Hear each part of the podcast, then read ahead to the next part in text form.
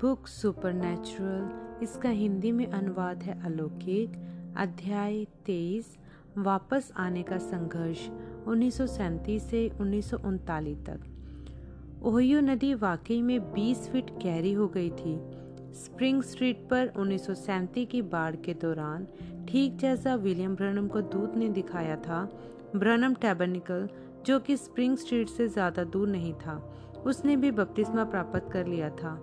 ऊंचे उठते जल स्तर ने सारी खिड़कियां तोड़ डाली थी, जिसके कारण अंदर रखी हर चीज़ जो फर्श में ठुकी हुई नहीं, वे ऊपर तैरने लगी, जिसमें पुलपिट व मंडली के बैठने वाली बेंचें भी शामिल थी। जब मटमैली नदी का स्तर अंत्य घटा, लोगों के बैठने वाली बेंचों तो उल्टी सीधी और इधर उधर आकर नीचे टिकी, परंतु पुलपिट लगभग ठीक उसी स्थान पर वापस आकर टिका जो उसकी जगह थी, सीधा और अभी भी मंडली की ओर सामने आने वाले हिस्से के साथ। बाढ़ आने से एक रात पहले बिल ने पुलपिट पर अपनी बाइबल खुली रखी छोड़ दी थी। जब वे अंत्य वापस आया कि नुकसान का जायजा ले, उसने पाया कि उसकी बाइबल ठीक वहीं पर थी जहां उसने छोड़ा था, अभी भी उसी पन्ने पर खुली हुई। बिल ने इसे खुदा की ओर से एक चिन्ह स्वरूप लिया। हालांकि उसकी जिंदगी के बाहरी हालात अव्यवस्थित थे, खुदा का जो वचन उसने प्रचार किया वे हमेशा के लिए सच्चा व स्थिर था। यह प्रोत्साहित करने वाली बात थी और बिल को प्रोत्साहन के प्रत्येक छोटे से छोटे माप की भी आवश्यकता थी जो उसे प्राप्त हो सके, ताकि उसे अपने जीवन में टिके रह पाने में मदद मिले। वह तो बस अपनी पत्नी और अपनी बेटी को खोने की पीड़ा से उभर ही ना पा रहा था। उसे ऐसा महसूस होता था कि वह ऐसी कैद की सज़ा को झेल रहा है जिसमें जमानत की भी कोई आशा नहीं बची है। दुखी और उदासी से उसे जैसे सलाखों के पीछे बंद कर रखा था। अकेलापन उसे ऐसे घूरता प्रतीत होता था जैसे कारावास का पहरेदार, और निराशा जैसे एक कठोर जेलर जो उसकी हर हरकत को नियंत्रित कर रहा हो। सजा लगभग पूरी तरह से सहन कर पाने से बाहर प्रतीत होती थी। कभी कभी वह होप व शेरोन के स्वर्ग में होने वाले स्वपन से तसल्ली निचोड़ा करता था। वह जानता था कि वह एक स्वपन था क्योंकि वह सो गया था। दर्शन तो अब आते थे जब वह पूरी तरह जागा हुआ होता था, लेकिन वह एक ऐसा यादगार स्वप्न था, इतना स्पष्ट कि घोड़ा गाड़ी की लकड़ी के दाने जैसे थे और बालों पर उसके अपने बूटों के निशान कैसे थे, इस हद तक। इसके अलावा वह इतना अर्थपूर्ण प्रतीत होता था जैसे कि खुदा उसे कई चीज़ें बताना चाह रहे हों। कुछ बातें तो बहुत साफ थी, परंतु टूटे पहिए वाली गाड़ी निश्चित रूप से उसके टूटे हुए परिवार को प्रदर्शित करता था, और यह सत्य था कि होप व शेरोन अब पृथ्वी से बेहतर स्थान में थे, लेकिन बाकी के चिन्ह बहुत स्पष्ट नहीं थे। स्वप्न की पृष्ठभूमि पश्चिम में ही क्यों रखी गई थी? डूबते सूरज का भी क्या कोई महत्व था? सबसे ज़्यादा पेचीदा था होप का तात्पर्य क्या था जब उसने यह कहा कि वे बीमारों के लिए प्रार्थना करने में अपने को थका कर खर्च किए दे रहा था। इन सवालों के उसको कोई भी उपयुक्त उत्तर नहीं मिल सके थे। बिल को अपने लिए सबसे अधिक शक्ति बाइबल से ही मिला करती थी। उसने रोमियो 8:28 में पढ़ा था, जहाँ पौलुस प्रेरित ने यह कहा था, और हम जानते हैं कि जो लोग खुदा से प्रेम रखते हैं उनके लिए सब बातें मिलकर भलाई ही उत्पन्न करती है, अर्थात उन्हीं के लिए जो इसकी इच्छा के अनुसार बुलाए हुए हैं। बिल इसका विश्वास करने की कोशिश करता रहा, परंतु यह बहुत मुश्किल से ही दिखता था। भला उसकी पत्नी और बच्ची को खोने से क्या भलाई उत्पन्न हो सकती है? उसने यूहन्ना 14 को भी चिन्हित किया, जहाँ यीशु ने कहा था, मेरे पिता के राज्य में कई महल हैं, मैं तुम्हारे लिए एक स्थान तैयार करने जा रहा हूँ, मैं फिर आकर तुम्हें अपने लिए ले जाऊंगा, तुम्हारा मन व्याकुल ना हो, ना ही भयभीत हो। बिल इस उपदेश को दोहराता रहा, परंतु उसका हृदय ज्यादातर हमेशा उसी प्रकार व्याकुल रहता था। हालांकि उसने अपने चर्च में प्रचार करना जारी रखा, वह अपनी पहले वाली ऊर्जा को जोर का बड़ा हिस्सा खो बैठा था। वह लोगों के लिए चाहे जितनी भी परवाह क्यों ना करे, लेकिन किसी तरह से प्रभु के साथ सही महसूस नहीं कर पा रहा था। जब भी वह प्रार्थना करता, वह कभी भी खुदा के सिंहासन को उस तरह नहीं छू पाता जैसे पहले कर पाता था। उसे बड़ा अभागापन महसूस होता था। उसकी माँ उससे कुछ ही मोहल्लों के पार रहती थी। चार्ल्स की मृत्यु के पश्चात उन्होंने अपने घर को एक छात्रावास में परिवर्तित कर लिया था, जिसने एक स्थिर, जबकि वह छोटी ही थी, पर आय अर्जित हो जाती थी। प्रत्येक दिन एला सुबह का नाश्ता और रात का भोजन बनाती थी अपने यहाँ रहने वालों के लिए। बिल अक्सर शाम को वहाँ खाने पर रुक जाया करता था। एक रात जब वह अपनी माँ की मदद कर रहा था गंदी प्लेटों को धुलवाने में, एला ने उससे पूछा कि वह उन नई पुल के विषय में क्या सोचता है जो वे लोग लुईविल केंटकी और जेफरसनविल इंडियाना के बीच ओहियो नदी पर बना रहे थे। क्या तुम्हें यह कुछ जाना पहचाना नहीं लगता? उसने पूछा। अजीब बात है, लेकिन किसी तरह यह लगता तो है पूरी तरह से जैसे मुझे यह कहीं से याद है। एला ने हाँ में सिर हिलाया। एक दिन वर्षों पहले तुम अति उत्तेजित अवस्था में घर के अंदर भागते हुए आए किसी पुल को देखा होने के विषय में बड़बड़ाते हुए, जबकि वहाँ कोई पुल था ही नहीं। पहले पहल तो मैंने सोचा था कि वह सब बकवास है, लेकिन फिर मैं सोचने लगी, सो मैंने उसे लिखकर अंदर रख लिया था। उसने उसे मोड़ा हुआ पीला हो चुका कागज का टुकड़ा दिया। बिल जान गया कि उसमें क्या लिखा है। इससे पहले कि उसे पढ़ता, उसके बचपन की यादें तेजी से वापस आ गई।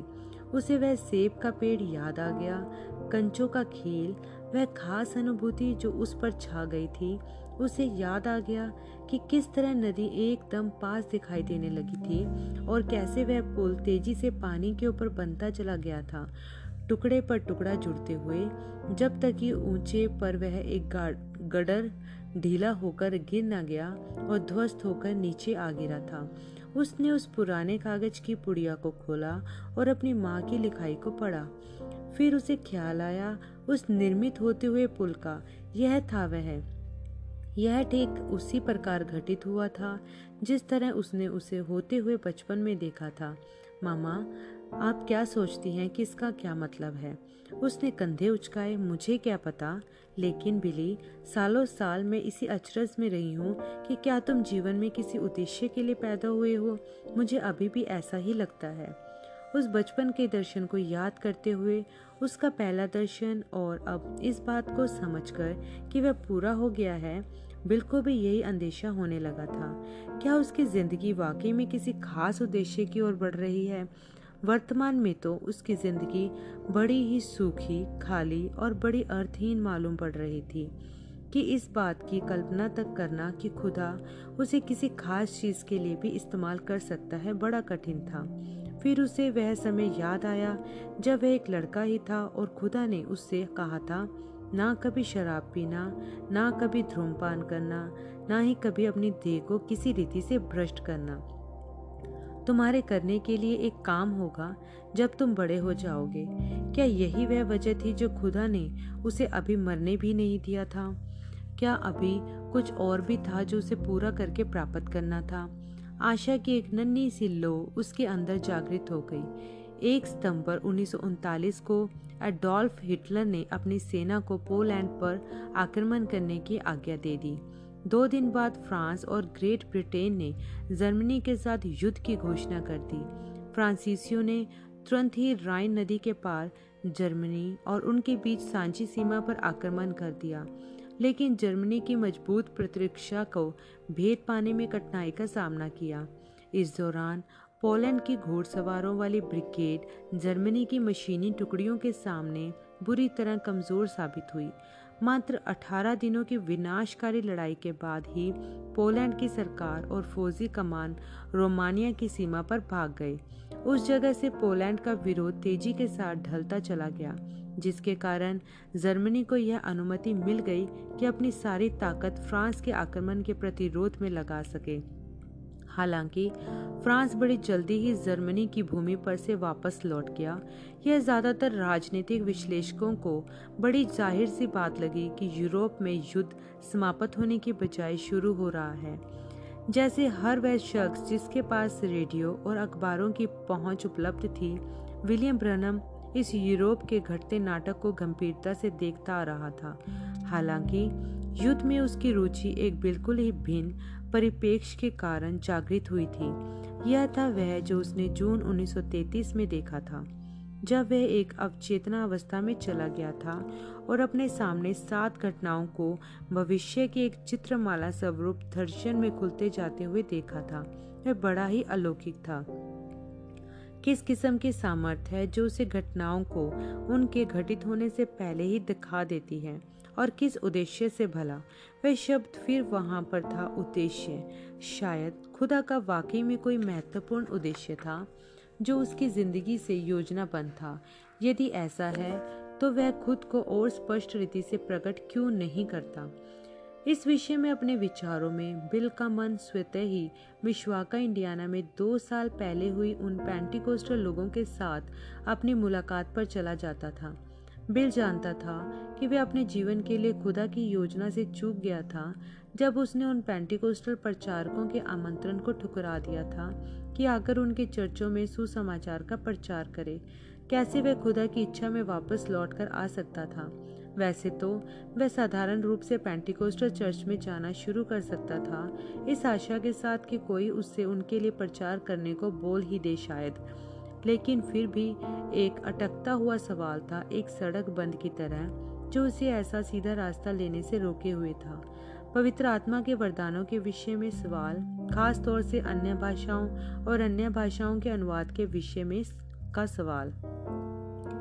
इस समय तक बिल इस बात से राजी हो चुका था कि अन्य भाषाएं और अन्य भाषाओं का अनुवाद दोनों ही खुदा के आत्मा के द्वारा दिए गए असली वरदान हैं। बाइबल इस बात पर पर्याप्त स्पष्ट मालूम पड़ती थी। 1 कुरिन्थियों 12:1-12 और 14:1-33। बिल को जो बात परेशान किए हुए थी वह था उसका अनुभव जो उसे मिशवाका में उन 2 आदमियों के साथ प्राप्त हुआ था जो खास तौर से सक्रिय थे अन्य भाषाओं और उनके वरदानों को व्यक्त करने में। दोनों आदमियों ने चर्च की सभा में खुदा के आत्मा के समान रूप से समर्थी प्रकटीकरणों का प्रदर्शन किया था। लेकिन बाद में जब बिल ने प्रत्येक आदमी से अकेले में बात की थी, उसने सीधे उनके व्यक्तिगत जीवन में झांक लिया था। हालांकि दोनों में से एक आदमी तो एक समर्पित मसीही था, दूसरा आदमी पूरी तरह से एक ढोंगी था। बिल जानता था कि यह सत्य था, क्योंकि जो दर्शन उसने देखा था, जब कभी भी उसे यह मौका मिलता था कि वह उनकी सटीकता की जांच करे, कभी गलत साबित नहीं हुए थे। यही चीज थी जो उसे परेशान किए हुए थी इस पूरी पेंटिकोस्टल विचारधारा के विषय में, कि चर्च की सभाओं में आत्मा के वरदानों को खुल्लम खुल्ला क्रियान्वित किए जाने की अनुमति दी जाए। यदि वह वाकई में खुदा का आत्मा है जो मिशवाका की उस पेंटिकोस्टल सभा में उतर रहा था, भला कैसे खुदा का आत्मा उस दुष्ट ढोंगी को आशीषित कर सकता था। यह कुछ ठीक मालूम नहीं पड़ता था। लेकिन क्या शैतान का आत्मा खुदा के कामों को कर सकता है, यह भी संदेह पर ही जान पड़ता था। तब क्या यह संभव था कि दोनों आत्माएं एक साथ काम कर रही होंगी एक ही सभा में? इस किस्म का विचार समस्याप्रद जान पड़ता था। यदि खुदा का आत्मा और शैतान का आत्मा एक समान परिणाम पैदा कर सकते हैं, तो भला कैसे कभी भी कोई यह जान पाएगा कि सत्य क्या है।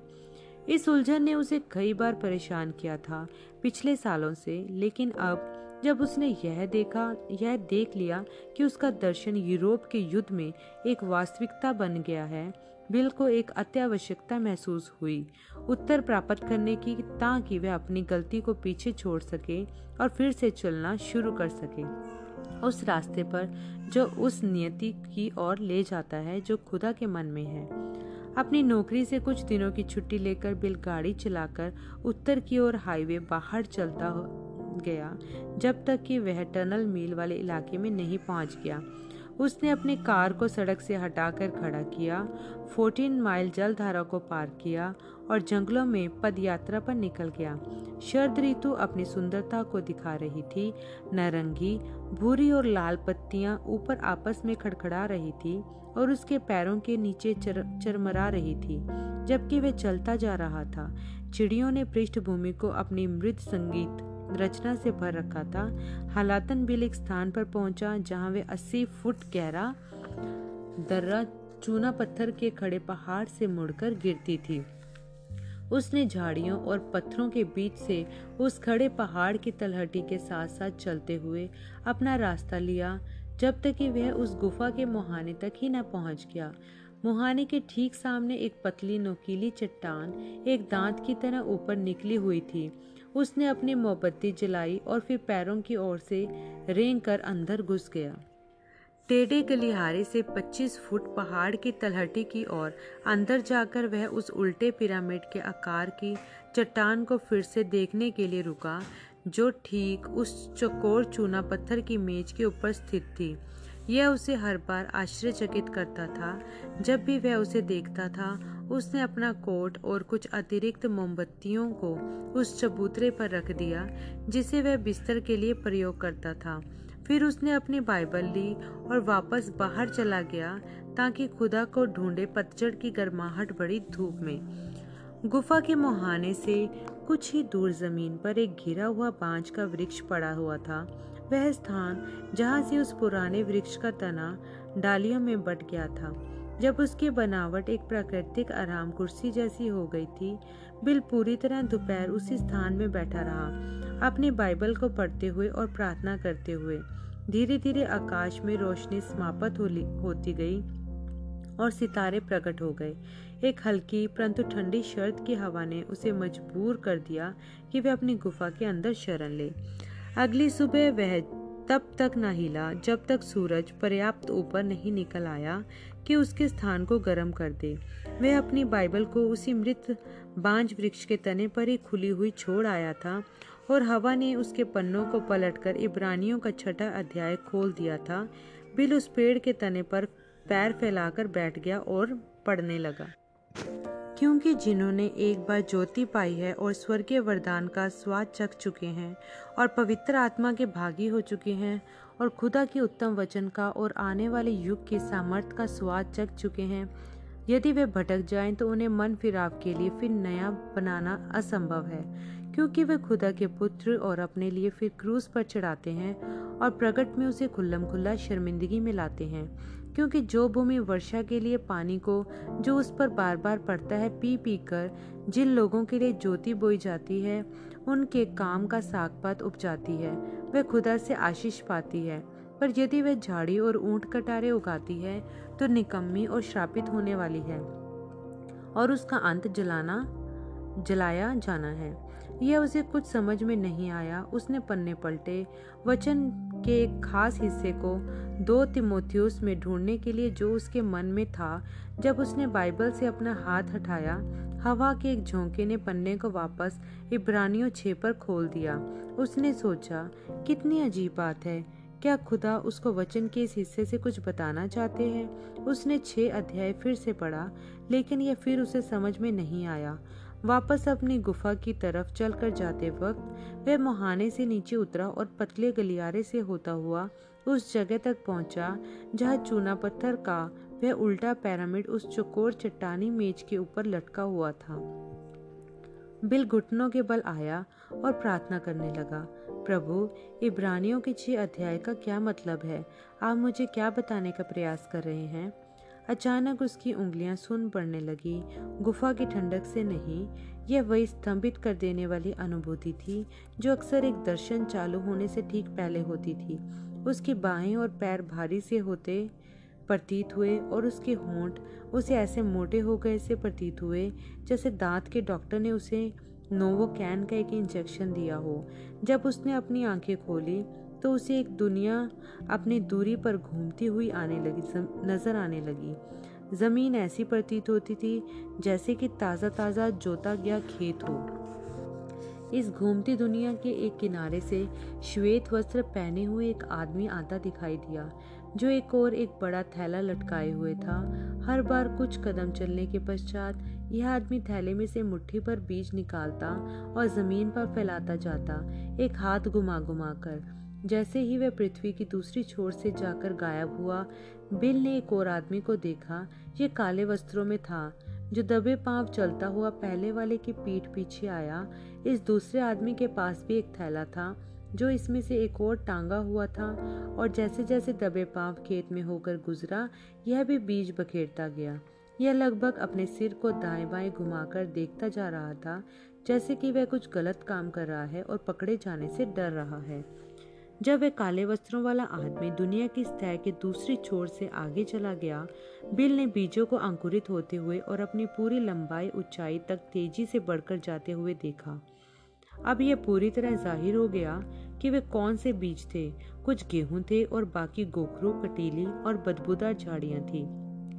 सूरज निकला जिसने पूरे खेत को पका डाला और मिट्टी में से सारी नमी को सोख लिया।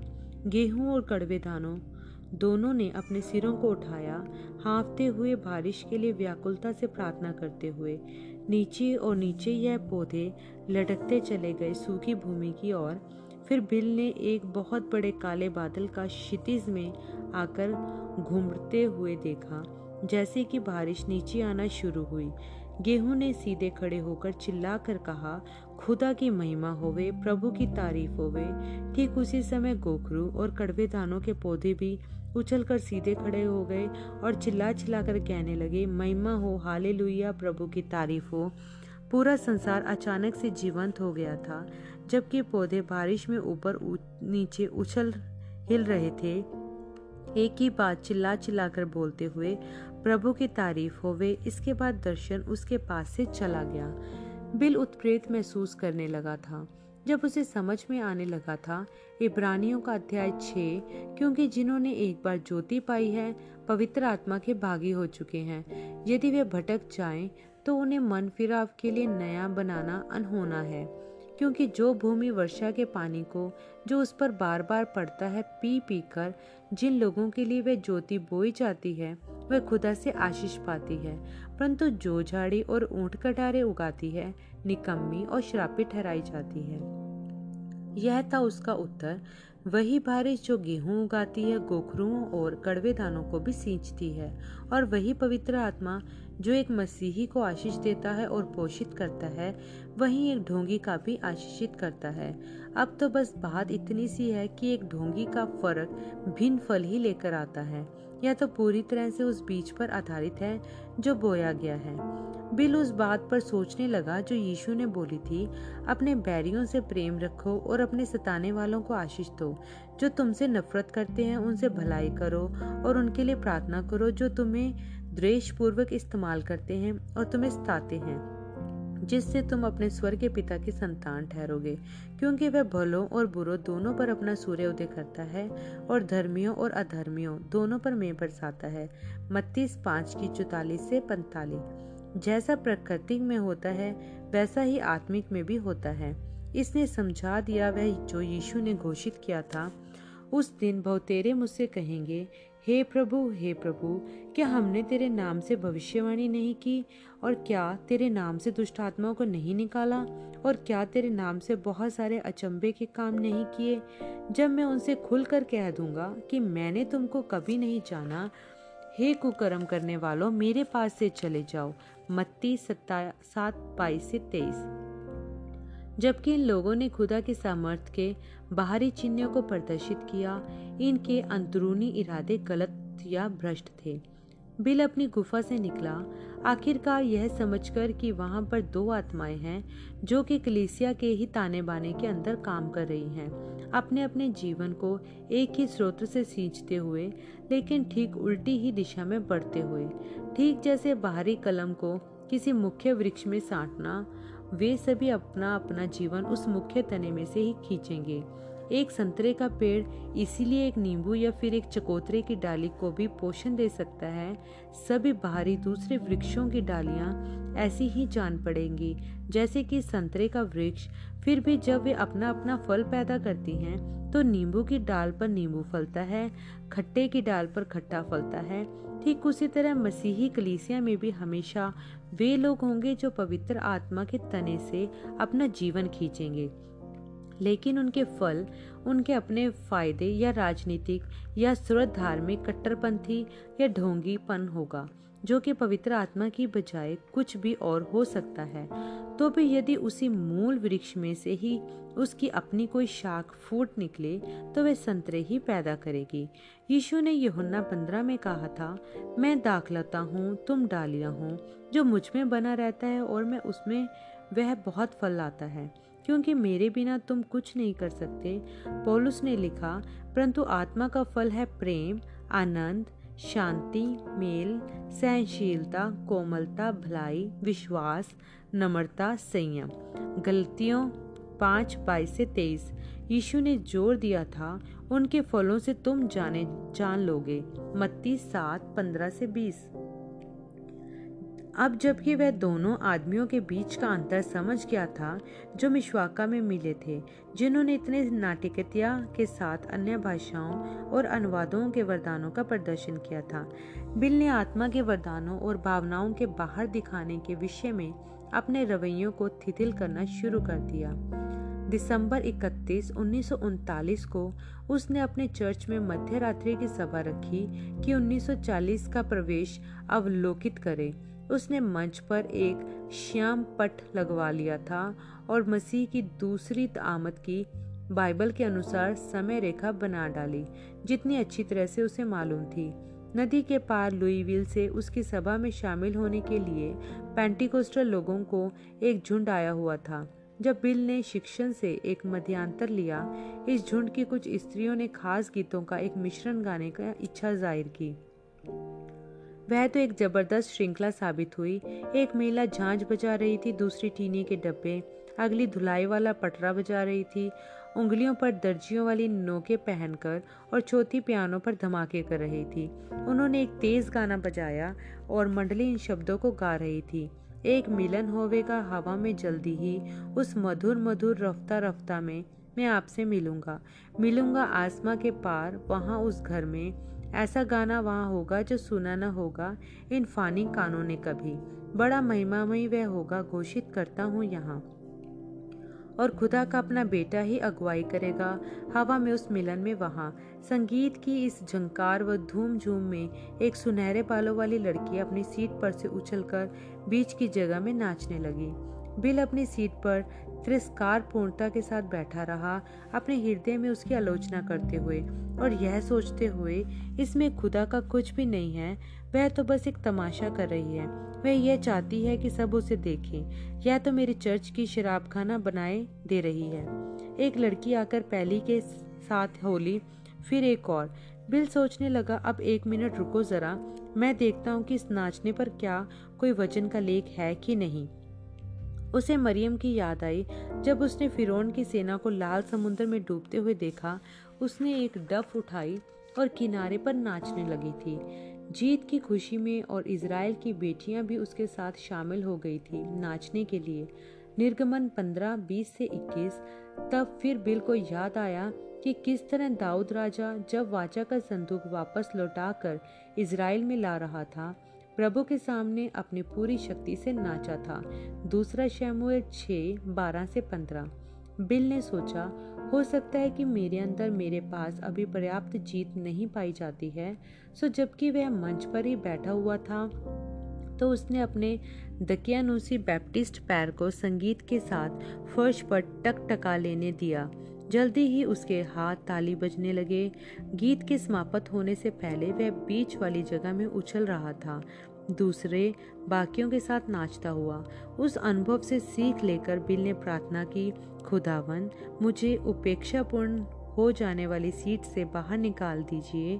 अब से लेकर आगे को मुझे हर एक चीज़ को समझदारी के साथ देख पाने दीजिए, इससे पहले कि मैं अपना न्याय पारित करूं। यह एक साधारण प्रार्थना थी, पर थी एक ऐसी वाली जिसके नतीजे बड़े ही दूर तक जाते हैं। वह फिर से अपनी नियति की और अपने रास्ते पर आगे बढ़ चला था। आमीन।